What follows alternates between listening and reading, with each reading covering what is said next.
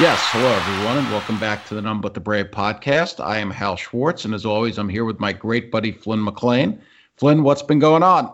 Uh, we finally got BTX back up and running. That was uh, that was quite the adventure, but we uh, finally got it back up. We upgraded the software, and now we're ready to rock and roll. Congratulations. thank you, thank you. When we last left off, we were talking about the 1992 album Human Touch, which of course was released the same day, March 31st, as the album we're going to talk about tonight, Lucky Town. Uh, now, connecting back to that episode, it, it's interesting because we did talk about should the album have been released and and would it have been better just to go with Lucky Town? Uh, as I was listening to this record last night, uh, it really did strike me that the world would have been a different place, at least Bruce Springsteen's world, had he released just Lucky Town and there had been a Lucky Town tour. Hmm, that's interesting. It would have been, there would not have been as as much of a critical hit t- to Bruce overall without Human Touch in the world. That is Yes. for sure. Yes. Because uh, people went, people talk about those two albums or these two albums. Human Touch always it kind of gets it gets it gets slogged. All you know, let's be honest here. Lucky Town, I think it's only guilty by association here. I think it's a tremendous album, and I think had it been released on its own, as you're saying, it would have been.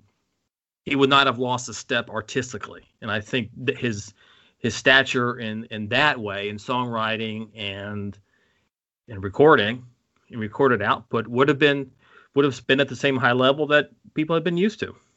Yeah, I agree with that. And one of the things I also was thinking was would the band have been the same? Clearly, it wouldn't have been had he toured just behind Lucky Town because musically it's much different. I could have seen maybe if he could have enticed Gary Mallaber to join him on drums. He'd already worked with Roy throughout the Human Touch process. Even if it hadn't been released, maybe Roy would have been in the band. They could have done something a little grittier and tighter than what he eventually wound up doing. Now, you and I are big fans of the 92 93 tour, and we're going to talk about that tour at a later date. But as you were just saying, in terms of artistic reception, I, I don't think there's any doubt that both the album and tour would have been better received by the fan base and also likely by the critics had he gone that route. Well, I want to go back to what you said about a different band. They did approach Gary, Gary Mallaber about touring, and he he turned them down. Oh, I did not know that. Is that true? I thought so. Or am I thinking of Jeff Porcaro? You may be thinking of Porcaro. Okay, but I th- I thought Mallaber also was approached and and he declined to go, and so in that way it would have been would would have been pretty much the same. The only the only thing I can really think of as would have been would have been different was you might not have had as many backing singers. Yes. You might not have had Bat- Bobby King and the other the other five five women, maybe no Crystal.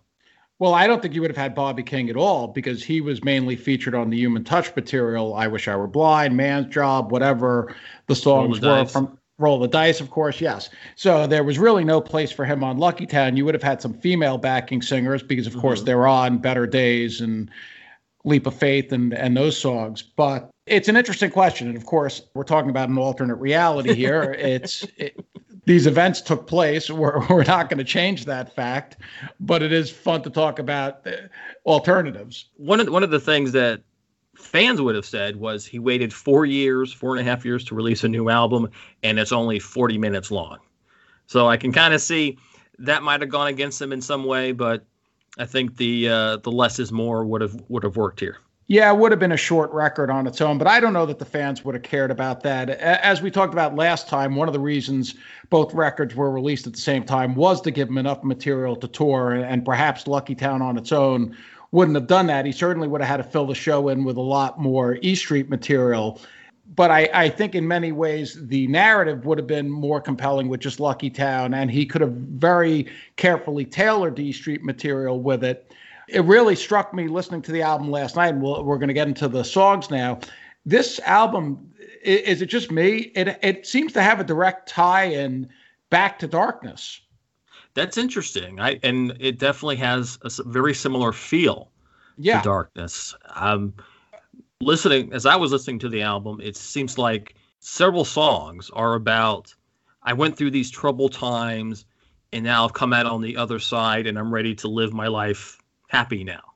Yeah, and, and you, that's exactly and that's exactly my point. Also, I noticed that Brian Brian Hiatt in his book pointed that out that if I should fall behind was paired often with darkness on the tour, and there seemed to be some illusions that it was maybe the same character. I never really had recognized it as much until I listened to it last night. Now, when I listen for our show, I, I tend to listen, I think, with a more critical ear than if I'm just bopping around. I want to see you bop around. That's yes. what I want. well, we'll we'll shoot video of that and maybe we'll put it on the web. That sounds good. But it's it's definitely the tightness of it and the cohesiveness of the album is definitely akin to Darkness. And I can I can definitely see where where the the same guys who were on the Darkness album are now are now the, on the Lucky Town album. It's you've gone through some gone through some stuff and you've come out on the other side and and you're happy and you're and you're thankful for the journey you've you've just undertaken. Exactly, and I, and I don't want to ruin our entire argument here tonight, but when I think of what is my favorite line on the Lucky Town album, when it comes to luck, you make your own. To me, that actually goes right back to darkness as well, because the guy on that hill at the end of the song is that the lesson he learned years later that fighting it out on that hill, you have to make your own luck. I, I don't know. Am I overanalyzing? No, not at all. That's something I really hadn't thought of, at least with directly with just two lines of of the song. Certainly the rest of the album, but those two lines, yeah, they do harken back to the last verse of uh, of "Darkness on the Edge of Town," the song. Okay, so we're going to have a fun time talking about this. There's a lot of interesting topics here. Before we get into the specific songs, let's just talk about where Bruce was. Of course, he mm-hmm. had completed the Human Touch record. It was the summer of 1991. Now, uh, Hiatt has an anecdote where Roy does not know that Bruce is recording Lucky Town, and when he finds out about it, he panics because he thinks that Bruce is going to scrap Human Touch, which goes back to the the initial part of of what we were talking about tonight. I also thought it was interesting that Hiatt cites Carlin having said that Steve told him his advice to Bruce was to scrap Human Touch when he heard it and re-record it with the East Street Band. That he didn't like the production at all. Now, now again, that goes back a little bit to what we were talking about last time. It and we were talking about did Bruce have too many yes men around him? if if that's if Steve's comments are true, then he didn't have a yes man in, in Steve there, and and obviously that was ignored. That advice. well, yeah, but Steve wasn't with Bruce every day, like uh, like Toby Scott and Chuck Plotkin.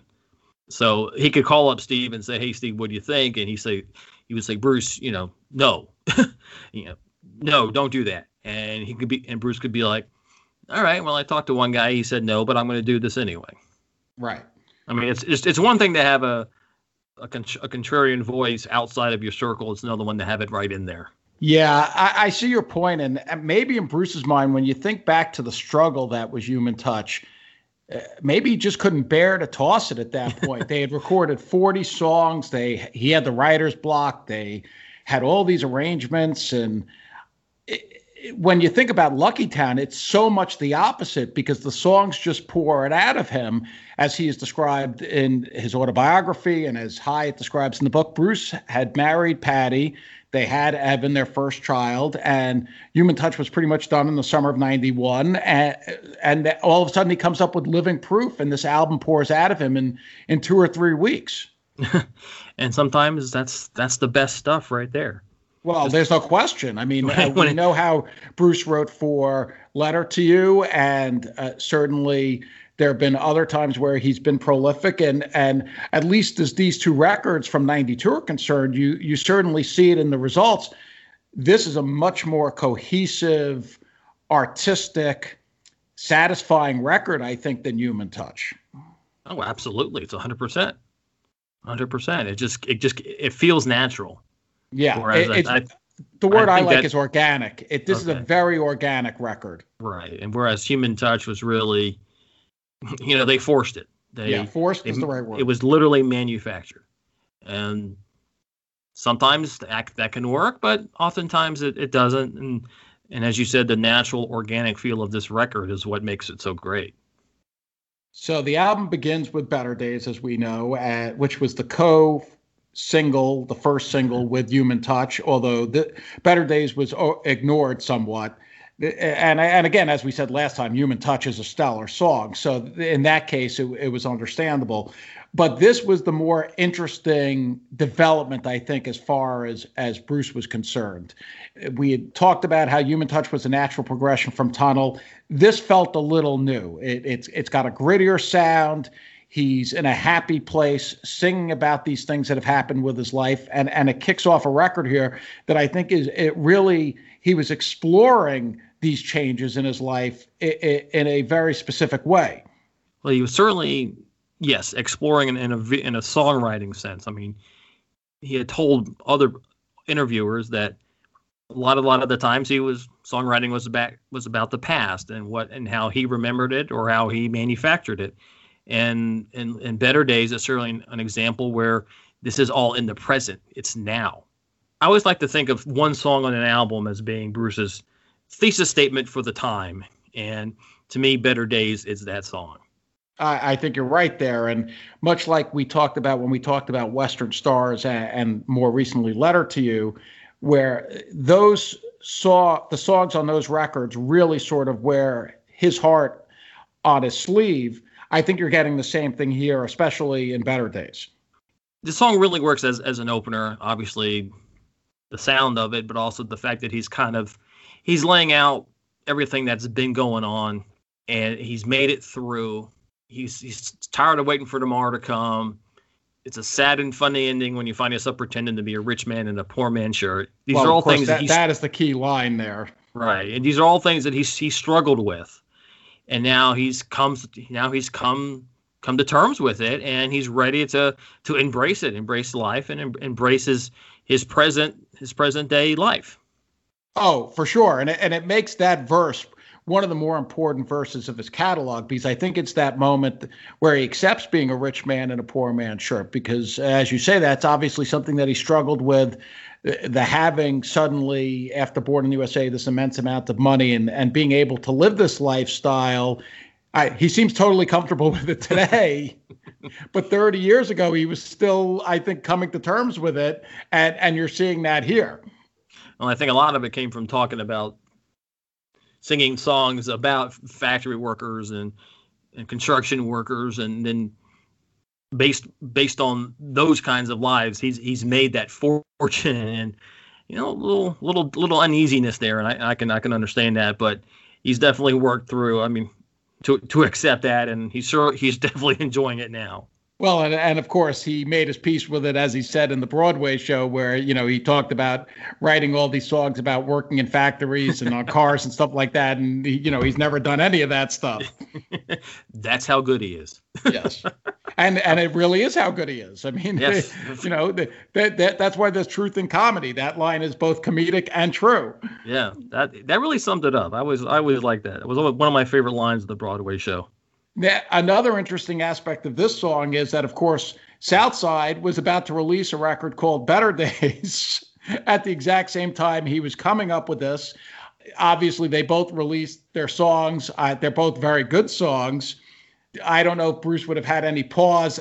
It didn't seem to stop him with the House of a Thousand Guitars later on. Of course, he outright stole Born in the USA, a title off a screenplay sitting on his table, which he actually describes in the latest episode of the Obama podcast. There's that line in, and it's been a long time. The song, the on, on which appeared on Southside's Better Days album. Yeah, and he and sings "Those Dreams of Better Days" line. Yeah, ain't yeah. it funny how some things don't change? I, I always thought that second part was more of the key line, and I wonder if how much Steven knew because Steven wrote the song, and yeah. I wonder. I assume he knew he had a little bit of uh, a little bit of a heads up that Bruce Bruce had a had a song with uh, with that title, and so it probably was not exactly a, a, coincidence there. Yeah, to the extent that that was coordinated, it's it's very cool, and and both records. That's a fantastic Southside record, and and there's so much great stuff on there. And, and in fact, that record never got the recognition it deserved. No, nor did this one really. I mean, let's be fair. Well, yeah, and I, I think if if anybody who's a Bruce fan and they haven't checked out Southside's Be- Better Days album, do yourself a favor, go listen to it. It's a tremendous album. It's one of those. Bruce is all over it. Maybe not literally. He's on. He's on two songs. He, he wrote one of them. He, it may not be his his you know his mark everywhere, but he certainly is echoes. Of, oh, that of, is the quintes. That is the quintessential Jersey Shore record after the '80s for sure. yeah, I'm going to go on a limb and say it's even better than the, than the three albums that Stephen and Southside worked on in the '70s. So it's it's really a stellar record, and uh, again, if I, I think most of our audience has probably heard that, but I hope if so. they haven't, they should check it out. Absolutely, or or, or give it a, give it a, another spin. It's, I'm sure it's been a while since I know it's been a while since I played it, so maybe I, I need to pull it out too. Maybe we'll talk about that one one day. Uh, but let's move on to the title track of this record. Uh, this is one of his best songs, and obviously a personal favorite of mine. And I don't know. Uh, it, it, seems to have gotten a little lost over the years, which is a terrible shame. When when the band plays it, they absolutely kill on this. Uh, you listen to the version played in Brisbane on uh, uh February 14, 2017. It is incendiary. Oh, well, I thought the performance of it.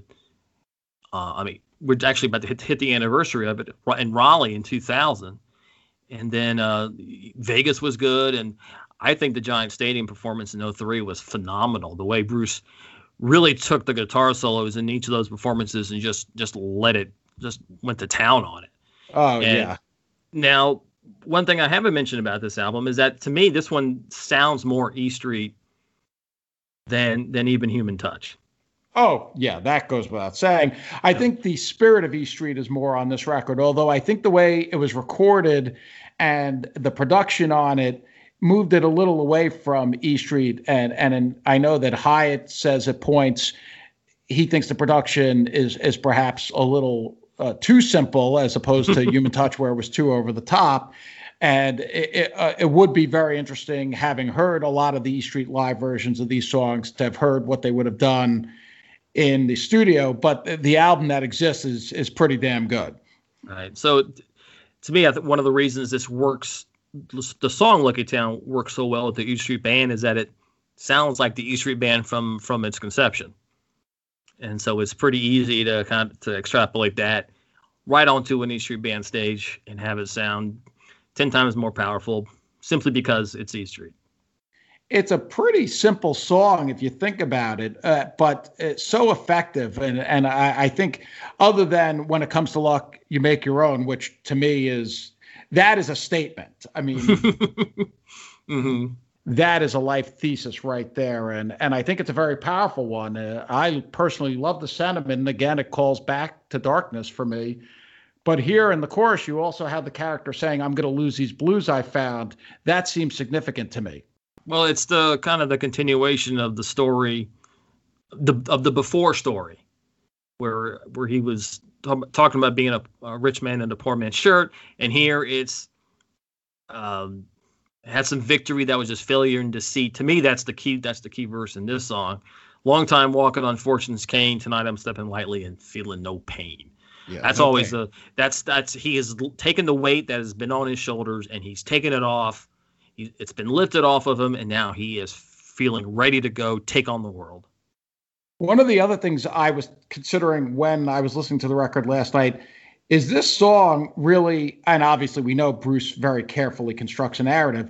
Obviously, it kicks off with Better Days, which is saying where he is at the moment. And if you're right about it, going then back and looking at the trouble he was in before he got the Better Days, from there it sort of follows along uh, because the track listing next up is going to be local hero which is about really uh, leaving new jersey and and the as you described it the the santa claus at the north pole effect and, and and then you get to it, it seems to almost take through take you through his relationship with patty You've got If I Should Fall Behind. You've got Leap of Faith, Book of Dreams, which is literally the telling of their of their wedding. Uh, well, Living Proof comes before Book of Dreams. Wasn't Evan born before he got married to Patty?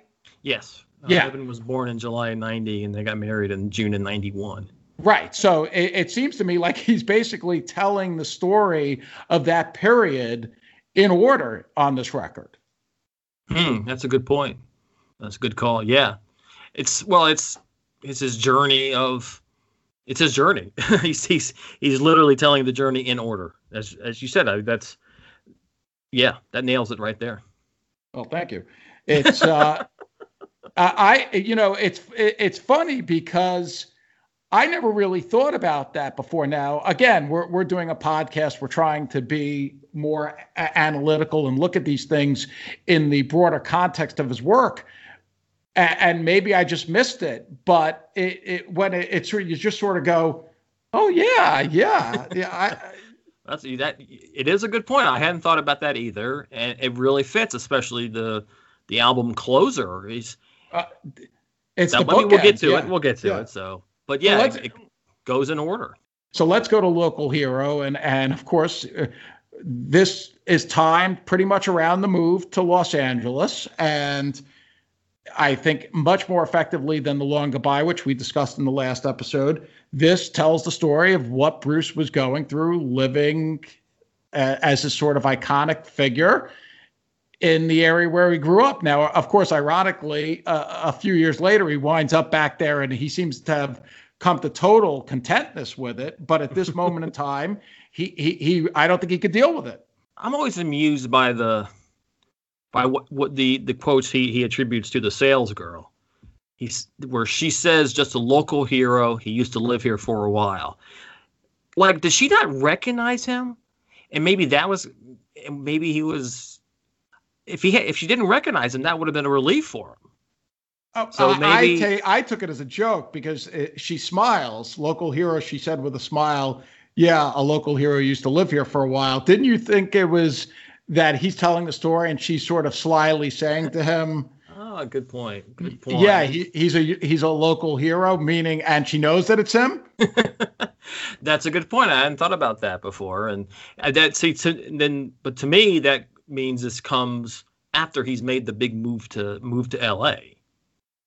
Well, this, we, he was sitting in his garage in L.A. writing this, from what we know. Right. Well, this this dates to about what late summer '91, Yes. and they had moved out in 1990. So I kind of envisioned one of the trips he had made back to back to Jersey and say the first first half of '91 that where the, where this story uh, transpired. Yeah, exactly. And and I think in this song, he sort of predicts the future in a way because he says, uh, first they made me king, then they made me pope, then they brought the rope. He seems to recognize that perhaps coming off the break, the reception is not going to be exactly what it was once before. Oh, you see, I disagree with you on the on, on that interpretation. What do you I see? go I go back. What I think of is that Esquire article that ran in what December '88. Oh, was that the one about St. Bruce or something like that? That's exactly what oh, it was. Oh, okay. Right, right. Where right. they- I forgot you know, about that. You know, I mean, that's what the American media does. it builds people up to to to the point where they're practically a saint, and then they do their best to knock them down. And that's exactly what happened to Bruce. Um, you know, there was you know the backlash after Live 75, 85, and then the I guess there was some backlash about him uh, about him and Patty. So that's how I, I've always looked at that line. That's fair. I- And I totally get that. And of course, he had been through that maelstrom after the shots on the balcony with Patty. And, and certainly you would think that would impact anyone, no matter how famous you are. Very true, very true. But not but not everyone is a such a great songwriter as Mr. Springsteen. No, that is, that is certainly the case. And I really like the way this song is constructed. And in 92, when he performed it, it, it was really, I think, a lot of fun and, and powerful. Uh, the few times he's done it with E Street Band, especially the Leeds version, which is like off the charts great. Again, I mean, we're going to sit here and we're always going to be like, he should play this more, he should play that more. And we understand he's not going to play 50 songs a night but some of this material is is is so relevant. It, it would be great if he could find a way t- to work it in a little bit more often. Mhm. I Yep. think part of it is, as we know, he's reluctant. He seems to view some of these songs as not accepted by the fan base. That is definitely the case with some of the songs off Human Touch. I don't know if he's actually right about Lucky Town. No, I, I don't think he is either. It's it's a great song. It's the third song on this album. He played it almost well, I guess he did play it every night in, in 92. It made a strong impact. It's about the it's about his hometown. It's about there is some tuck and, tongue and cheekiness here. Yeah, you know, there's maybe it's too personal. Maybe. Yeah, I mean, I don't know if it's if it's as happy a song as as the rest of the as the rest of the ones on this album, but so you can't you can't use that. Uh, people people don't like the happy songs uh, line that he's used a few times.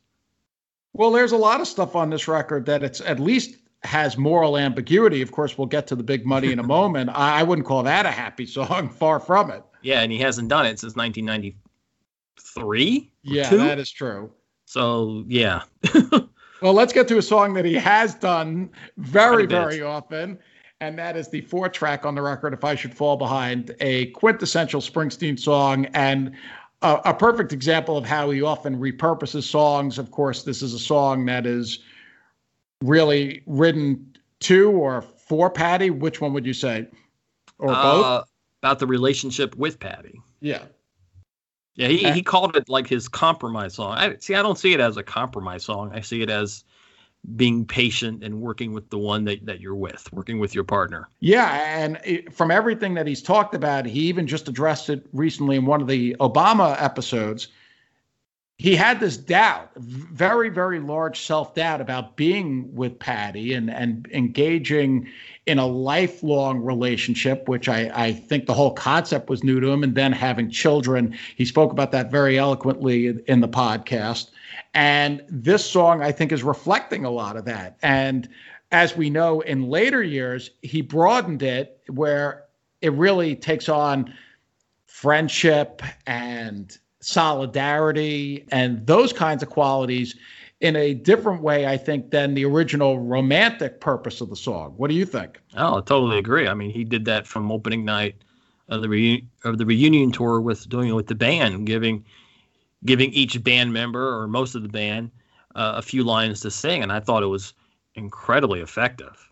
Oh yeah, that first night in Asbury when they when we when they lined up and we realized what was happening, that that was a magical moment, and that really it does speak to how he reinvents songs and and reinvents themes because I, it made total sense when we saw it, but. I, would anyone have expected that that was going to be how if i should fall behind would be used on the reunion tour? Uh, Not it, at all. no. No and then i thought it was i know we disagree on this but i really enjoyed the the seeger sessions version of it where they they made it a waltz and i thought a waltz and a duet with, with between him and patty and i thought that was extremely beautiful as well. I'll skip commentary on that, but I, I, will say there have been some beautiful versions with him and Patty. They did a really nice version. Well, really, Nils fronted the, that at the Christmas shows. This is much like Born in the USA, which has had how many arrangements at this point? This is a song that has had at least five or six effective arrangements, it, it, you would say, right? I would say so. I, am surprised you haven't mentioned the LA shows from the Devils and Dust tour yet. Oh yeah, talking that, about this. That's song. true. Well, and that was interesting because he actually did like two arrangements in two nights. One was at the piano, and then one was at the guitar the next night. At the piano arrangement of the song also. Look, it's a beautiful song, and and it expresses a beautiful sentiment. As we know, a lot of people have used it as as a wedding song, oh, and and just this is this is definitely a song that registers. And it, it, when you think about the fact that this song is it, it was not on greatest hits, and it just goes to show the depth of his catalog, really. well, and then didn't it become? I know Faith Hill covered it. Did she cover it with her husband uh, Tim McGraw? I'd have to look that up, but I, I, I, it has been covered a number of times. Yes, I'm kind of surprised that it, it hasn't been a major country hit, but maybe it has, and I just you know I don't follow those charts. But I'm just, just this is a country song through and through. Oh yes, and that's most of his stuff usually ends up being. Yeah, well, there's certainly always, I think, an aspect of that at the heart of his material. Uh, uh, certainly, some of the stuff is quite obvious, whether it's uh, Joad and Devils and Dust, and there's obviously some elements of that, I think, on Western Stars. But here it's tucked in. This this album, the production, because it was not E Street Band, this definitely does have like the title track, Lucky Town, to me has a very sort of alt country feel mm-hmm. to it. Right. Well, you were just reading the Brian Hiatt book, and as as was I, and there were a couple of I think Lucky Town, the song he compared to Chris Whitley's uh, album that, that had just come out, and Bruce was uh, a big fan of that one. So he was definitely influenced by by some uh, alt country acts going on at the time. The next track is Leap of Faith, and like I said in the last episode, I enjoy a little goofiness in his lyrics, and there's certainly some of that here. Yeah, he was he was going for fun on this one, uh, yeah. talking about the what his thinly veiled sexual activities between your legs were heaven, your breasts were the altar, and your body was the holy land. Uh, that's that's pretty much for Patty right there. yeah, and this is a very simple song. Eh, I've always liked the song quite a bit, and it was great fun on the 92 93 tour. It, it's only been played again a handful of times in the E Street era. It, it was played at the Valentine's Day show in 2017 in Brisbane. Uh, it, it, was it was very fun there. I, this song, we're listening to the record now this one doesn't register as much to me as some of the other tracks do. Uh, of course, Lucky Town and, and Better Days, and I, and I think I, I have grown appreciation for even something like Souls of the Parted, which was probably my least favorite song off this record originally. Uh, this this track maybe has has gone down a notch for me, but it's it, it's good and it's fun. I it just it, this one seems a little bit more generic than some of the tracks on here. Okay, I was thinking maybe the the goofiness factor kind of has taken it has taken its toll over the in the 30s or the nearly 30 years since its release. Um, you know, his sexual diary doesn't quite doesn't quite work uh, in a in a stadium rocker at this point. That's for sure. Roy and and this is in Brian's book. He seemed to think that this track was was underproduced, and he says to Hiatt that uh, he loved Lucky Town, but that he thinks it would have been great if the Street Band had recorded this track, and and and very well. this is this is, uh, of course, Roy is biased there, but well, I you know I, w- I was laughing because I think it's every song on this album should have been recorded with the E Street Band at some point. So uh, I don't know why he would he would single out or just just one song. well, the interesting thing is though, as organic as I we were talking about it would this record have worked in the same way? I mean, here's a guy, he just got married, he's just had a kid, he's sitting in his own garage recording this alone. I don't know that if he would have gotten to the same place recording with the band, especially as they were recording at that time, because they had gotten away from the live recording. I think if he had gone into the studio and recorded this in the manner he recorded Born in the USA or he recorded Letter to You more recently, I think that probably would have worked really well. But if they had gone in and and done it in the manner that they recorded for in a long time after Born in the USA, I don't know if that would have worked because well, it's so organic. I think it just had to pour out of them. Yeah, well, really, the only album at that time we're talking we're talking 91 here there was only, only been one album since usa at that point and that was Tunnel of Love, where they were in fact playing Beat the Demo. So at that point, I mean, he had more history of recording live with the band than than these demos with replacing with replacing you know a drum machine with an actual drummer. Right, but let me make another point. They had been through a year and a half of human touch at this point. And obviously the process they used during human touch was how he was recording at that time in a studio, and it, it didn't seem to really work that well. Why would you think that had they gone into the studio with Lucky Town, even with the band there, that it would have been any different than that? Well, I mean, that is a that's a good point. I, but I thought most of Human Touch was they had a they had the guitarist, guitar, drums, and bass pretty much doing the the core tracks of it and then adding stuff on later. Uh, no, no I agree, but that's a, still a record where they recorded song after song after song uh, using studio time. This is a record he went in, uh, uh, depending on who you believe, it took either two or three weeks, the entire record. Right. I don't think that they would have captured that with the band at the time. Maybe I'm wrong. Maybe he would have gone in with the band and said, okay, I'm going to hear the songs as he did with Letter to You. I'm going to count off and we're going to record these songs. And it would have been lightning in a bottle. I don't know if that's where his head would have been at that point. Well, I think if he had recorded this with the band, what he would have done was taken the tape, taken this album as, as recorded those two or three weeks, and then taken it to the band in a in a New York City studio and said, "Okay, guys, let's. These are the songs we're going to play. We're we're going to do them live here in the studio." Now, maybe that's just wasn't what he was capable of doing at the time.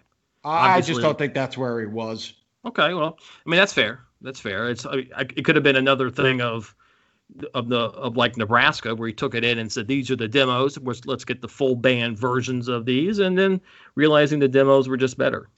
And something else I'll say, even if there are a couple of tracks here where maybe the production is a little undercooked, it captures the moment in time in his life, and I think it does it really well. And I, am not sure I would change anything. If I could, maybe I'd have him pull together all the live versions of these songs and release them as like a digital EP or something. But the record, uh, it stands up. Uh, I think it's, you know, we're on the verge of 30 years. It, to me, it still holds up. Well, I'm not going to disagree with you. Um, I just want. I, I just think these songs need a need the E Street treatment, and I think it should be. Bruce should immortalize that in some way by some kind of official release, as you were saying, whether it's re-recording and uh, doing a darkness at the Paramount like thing, or or as you said, putting together a, a digital EP of, of all the songs. Yeah, I, or of course, there's another way, which would be to do a Lucky Town show at some point. Of course, we know that's not going to happen. I bet you we have a better chance of that than a, than a human touch show.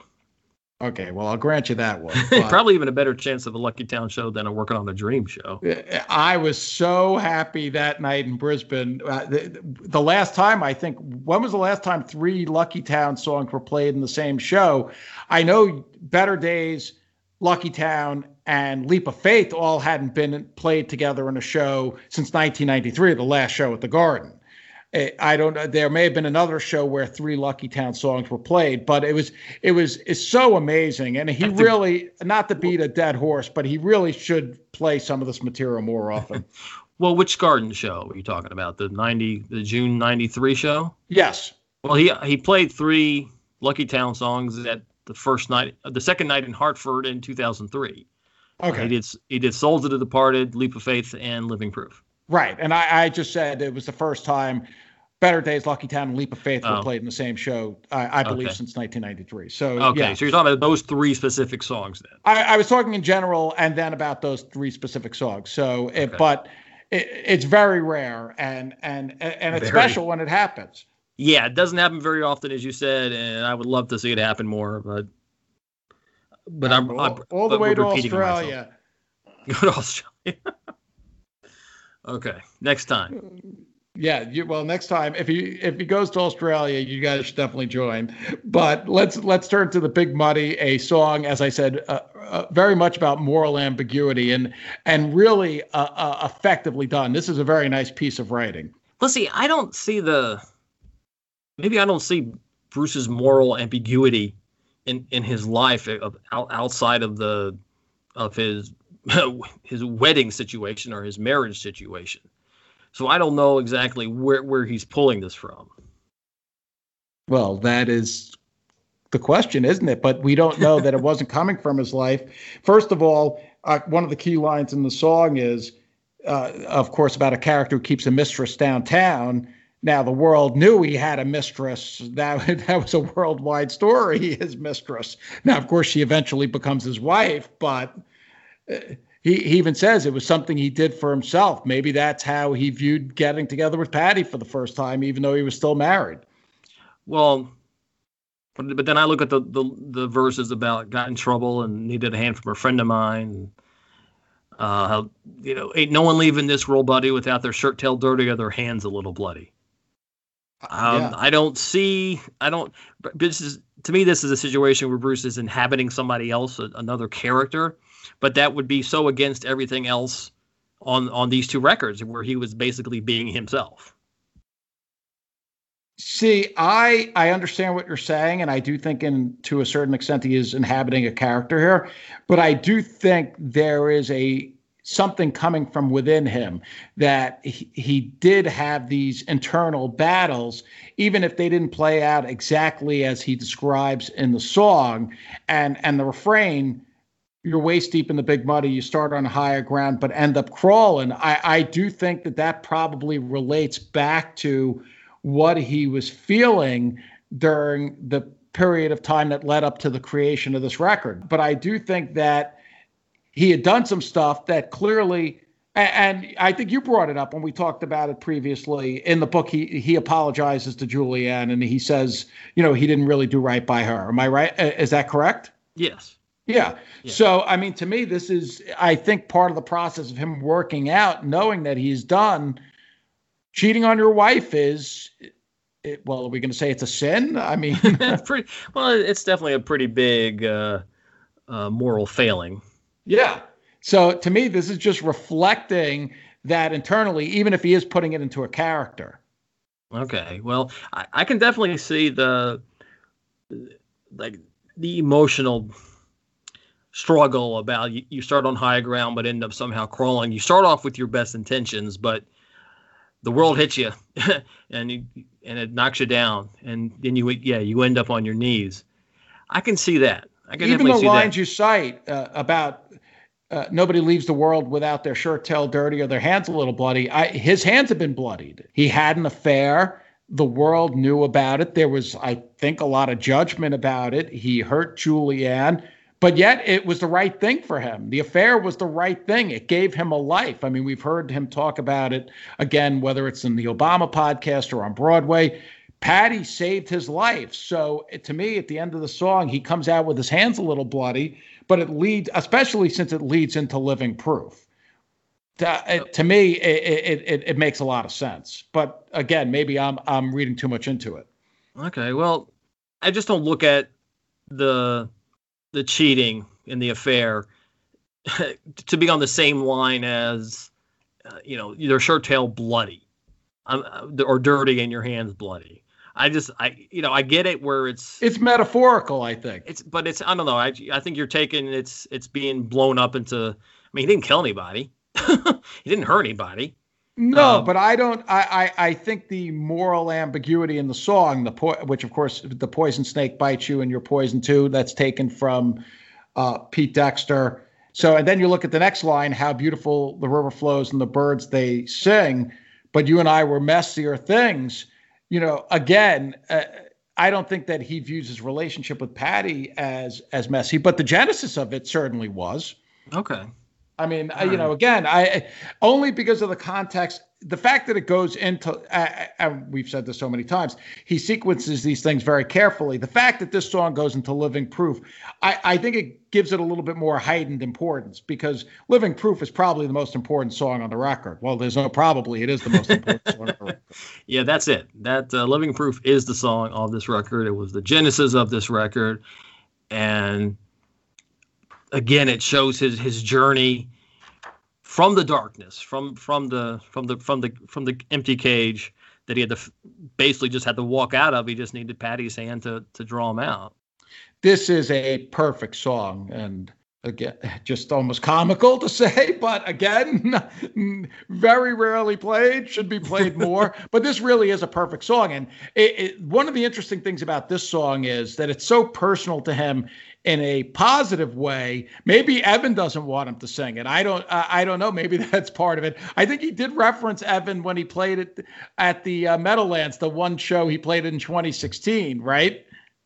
Uh, yeah, I think so. But I think yeah, uh, it, because it's such it's it's so perfect and it's so meaningful to him. You would think it would get more airings, but well, maybe that's the reason why it's it's too personal. But remember listening to the Milwaukee performance from 2009, where they started off not Max didn't know the song at all, or at least that's what it seemed like, and then they basically worked it out on stage, and by the time they, by the time the song ended, it sounded sounded like they've been playing it for for 20 years.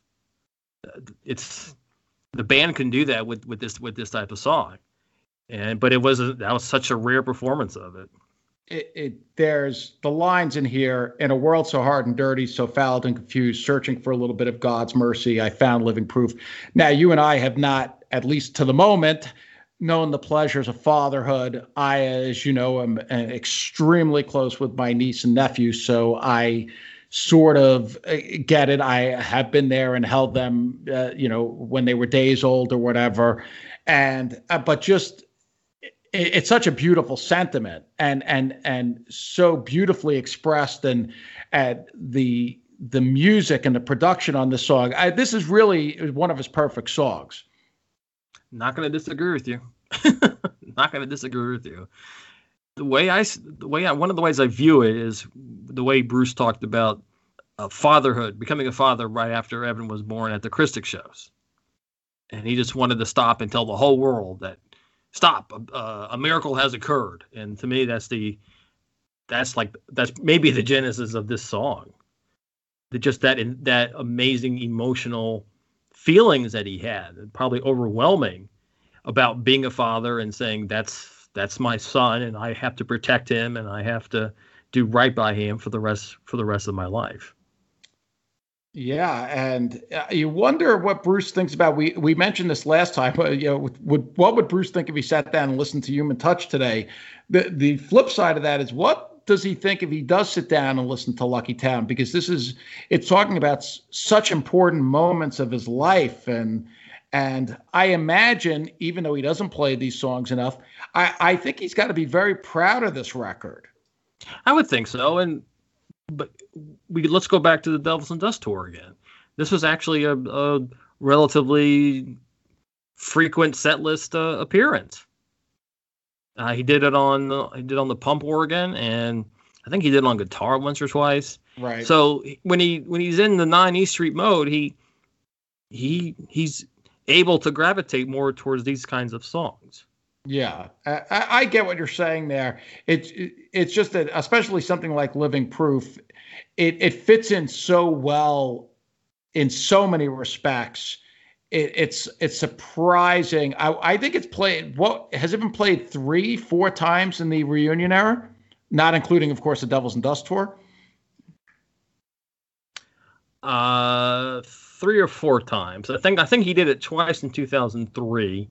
Think he did it in Hartford and Chapel Hill um, in September, and then then he did it in 09, and then he did yeah, the one time at, the one time at the Meadowlands at MetLife. Yeah, so yeah, four times. yeah, kind of surprising when you when you think about it, especially considering it has such an E Street sound to it. Yeah, it's really and. It, every performance. It was great with the 92 93 band. I think the version of Living Proof, which was a surprise in the second set at the Hunger Benefit, which has been released uh, June 24th, 1993 show, that is a really fiery version of Living Proof. And of course, on SNL, when he when he did that appearance, the Living Proof there was basically note perfect. Mm-hmm.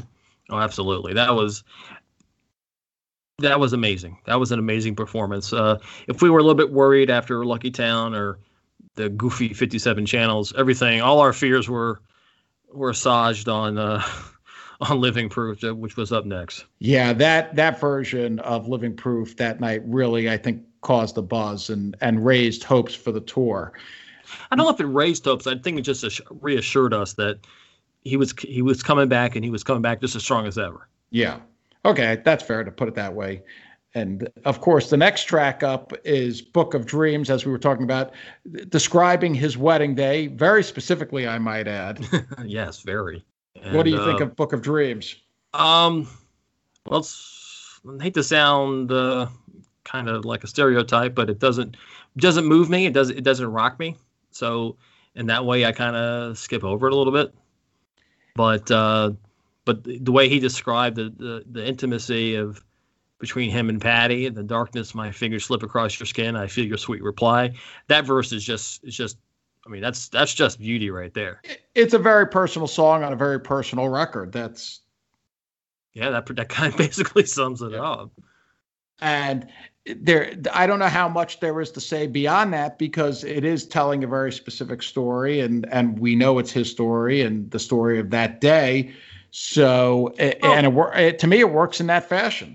Well, I think it the the first verse where he's uh drinking in the forgiveness that life provides, and the scars we carry remain, but the pain slips away. It seems that's kind of those those those lines can kind of describe this whole album. It's you've had these problems in the past, and there's you can you can start again.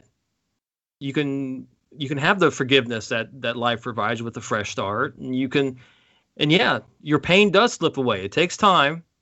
You can have going to have the, always going to have the scars, but the pain does does diminish over time. Time, but time takes time. Oh, I, I like that. That I think that was very eloquent.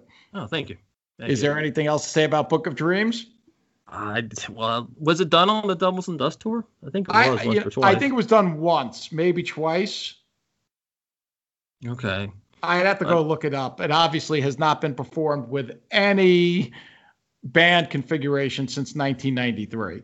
Uh, I don't think it's been done since '92. Oh, right. It probably wasn't even played at all in 93. You're right there. Right, but it was done at the uh, at the MTV Plugged Show. So we kind of that's to me that's the definitive live version, even if it wasn't released.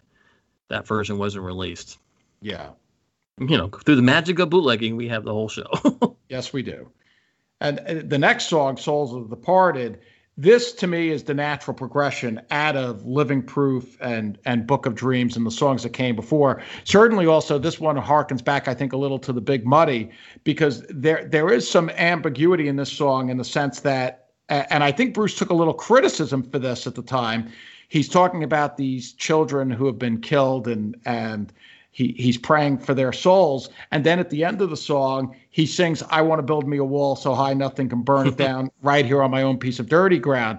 And uh, to the extent that there was criticism of that and, and i think brian notes that in his book it, it, it seems so misplaced to me because you can be both sympathetic to children who have been casualties in, in in this horrible war, especially that was taking place. He, I think he's singing specifically about Los Angeles Yeah. at the time, and it, it was it was it, it was it was rough, and still want to protect your own children, and and that's a reflection, like I say, of, of the songs that came right before it. So I I don't think there's any disconnect at all between singing about Rafael Rodriguez and wanting to hide your own children behind a wall. Of course, he he, he wants to hide his children behind a wall. He he wants to keep them safe, and he, he he feels like all children should be kept safe, but he can only help really his children. That's a good point. I, I wouldn't say hide though. I would use the word protect Yeah, in, uh, in each of those each of those sample examples that that, that you gave. Um, the f- the first thing I want to say about the song is that the way I kind of hear it as the harshness of the world after the after the beauty of Book of Dreams. It it because it just Book of Dreams ends on such a, a beautiful note, uh, a tender note there, quiet musically, and then bam, Souls of the Departed comes in and just kind of wakes you up to the to the realities of the world. And I don't think that's that's not a coincidence. No, and and of course it, it does open not with a young child, but with a lieutenant in Basra, which is a reference, of course, to the first Iraq War, and it, it's a it's very powerful imagery. Uh, he's detailed he's detailed to go through the clothes of the soldiers who died. Uh, that's uh, it, it's it, it's very dark and. I, I think that Bruce was dealing. There was a lot going on in America at this time. Of course, right after this album would be released would be the Rodney King riots as they were rehearsing for the tour in Los Angeles. And uh, there were there was so much going on and he he was living in Los Angeles. And and and as I say it, it's a natural inclination. He says tonight as I took my own son in bed. He the, his firstborn son and he he actually spoke about this with Obama about how you want to protect your children early in their lives from the world. And and and that's what he's singing about here for sure And I think this song goes more towards the, the state of the world by using the news clips way better than 57 Channels does. You're talking about Uh, live. Live, yes. Yeah. Yes. When when they played it on the tour and they used the some of those samples, the the sky is lit up with the the trace of bullets and, and other bullets in the air, or I forget Yeah. what the exact Bernie exact Shaw of. CNN. Yeah. Right. There are well, there's a whole bunch of them, and it worked really well. And I think it was way more effective than than than what whatever he was doing with 57 channels. on the 92 93 tour, I was never a huge fan of the song. The ones that got me, and, and the first night of Shea is the one that comes to mind. Of course, we'll never hear that, but that's again, let's not bring that up. But the first night of Shea, the version of Souls of Departed that opened that show was was at least as I remember it, and through the magic of bootlegging, very fiery. Yes, and I thought the the version on the third as well because I I didn't I didn't see the the show on the first, and but I thought it was tremendously tremendously effective, and obviously history may not repeat itself, but it often rhymes, and so um, he he was performing it just as uh, six months or so into the second Iraqi war, so things didn't exactly change very much in the tw- in the 11 years since he first released it think about how much the song remains relevant today. Uh, now, in many ways, LA is a much better place than it was then, but there's still a lot of children here who face huge challenges, and and that's only gotten worse during the pandemic. Yeah, I was thinking about this song a lot during the basically during the Trump administration. Not to go too political, but the part about I trade ply my trade in land a king dollar, and all the hatred and dirty little lies get written off the books. Yeah, to me, that's that's kind of what we've gone through over the last four or five years, and I'm kind of wouldn't be surprised if this one showed up on the next tour, but then of course we keep saying that over and over and over again. You know, there's well the lines also the lines his mama cried, my beautiful boy is dead. In the hills, the self-made men just sighed and shook their heads. I, I think that's also very relatable today. Uh, unfortunately, you see some of these tragedies where, or in the case of Chauvin, uh, not a tragedy, an actual, in my opinion, a murder. We'll we'll see what the jury decides quite soon. But the, the mothers of the victims on TV basically saying, "My beautiful boy is dead," and it, it it's just it's incredible how relevant these songs remain 30 years later.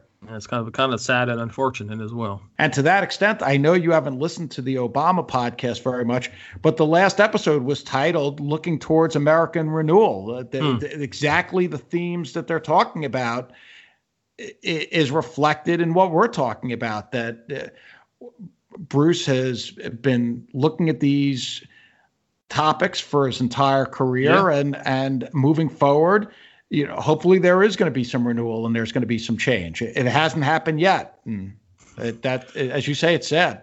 We all, always, always hope. And I think just for that discussion and the, and you were telling me there's a, a new arrangement or new performance of Born in the USA included at the end of that episode. So definitely one I need to, I need to listen to sooner rather than later.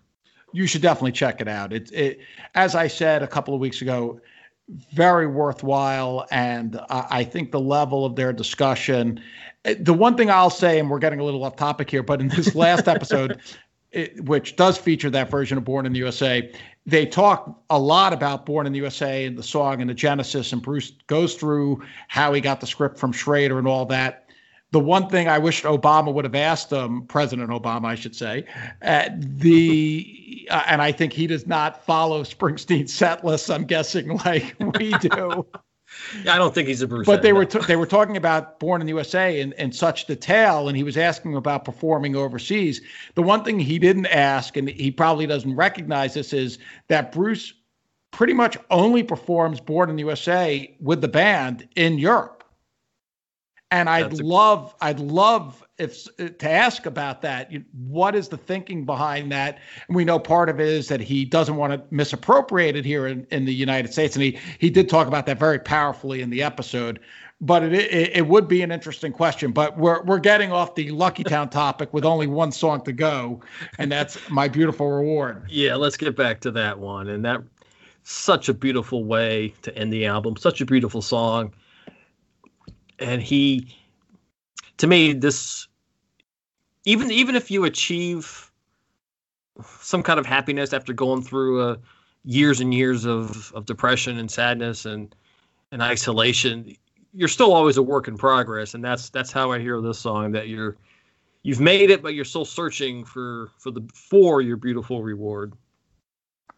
Yes and it ties back to the opening track to me better days he says, I was so high, I was the lucky one. Then I came crashing down like a drunk on a barroom floor. He's recognizing that with all these positive changes in his life, it, it, it, he's not there yet. No, he's not. He's and not. he's, he's still searching for that beautiful reward and and that it is a beautiful sentiment. It was performed beautifully in 92 93. It worked incredibly well on the pump organ in 2005. Mm-hmm. And it, it, serves as the perfect coda for this record. Yeah. Um, I was reading in the Hiatt book as well that he didn't he doesn't end it. The song ends on some ambiguity here. There's there's no conclusion to to the song and to the theme. And that's probably the and it works for that very reason because you never you never really stop searching for, for that reward. I hate to keep coming back to just just repeating that the title of the song, but it's it's an ongoing process and it's never really fully fully resolved. And no question, he's still searching for it today, even though oh, we absolutely. know he's found very, uh, very much a lot of happiness, and I, I think he's he's pretty content. Uh, obviously, the man has a great life, and it, just just just slightly, yeah. but he's still out there searching, and you see, he's still out there. He's still working. He's still coming up. He's still writing songs. He's still recording them, and you know, we even if we don't hear them, he's still searching for the perfect sound on on those albums, on yeah. the lost albums. And and that brings this beautiful record to a close. Now there was one outtake from this record, and it's worth noting. That's "Happy," which was recorded in January 1992, and I, this is another stellar song. The in the book in Hiatt's book, they he talks about how, and I think Plotkin says uh, ta- that the song is very complicated and you've never heard a guy singing about being happy who sounds so unhappy. Yeah, it's yeah, it's not like Pharrell Williams song, that's for sure. Uh, it, it, she talks about the complications between relationships between men and women and cir- cir- circling each other in a cage. I, I, that line always kind of cracked me up, or it makes me think one of the two. And but yeah there's no it's still like a search for that happiness. It's not there. You're, you're still kind of searching for it. I agree but i do think the song takes a turn at the end. The way the synth goes up at the end i i do think it leaves you on a on an uplifting note. I can see that where it's you feel like you're you're on your way to finding it and, and it's not and you're being guided in that direction by by the music i can see that and in that closing moment, he says, Tonight, let's shed our skin and slip these bars, happy in each other's arms, happy, baby, come the dark, happy in each other's kiss. I'm happy in love like this. Uh, you I think the character arrives at that moment, and, and, and that's where he was in his life. Whatever internal battles that were going on, and as we know, he's had those demons, and, and they persisted well beyond that I, I think at that moment in time, he arrives that he, even if he doesn't sound it fully in the way he is singing, he is happy. And that's reflected, I think, at the very end of the song. Hmm, that's a good point. I hadn't thought of it about that way. So, yeah, that works. And if, yeah. if people haven't listened to that track in a while, check it out because it's it's really really good. Yeah, it's it's it was one of the best songs on tracks.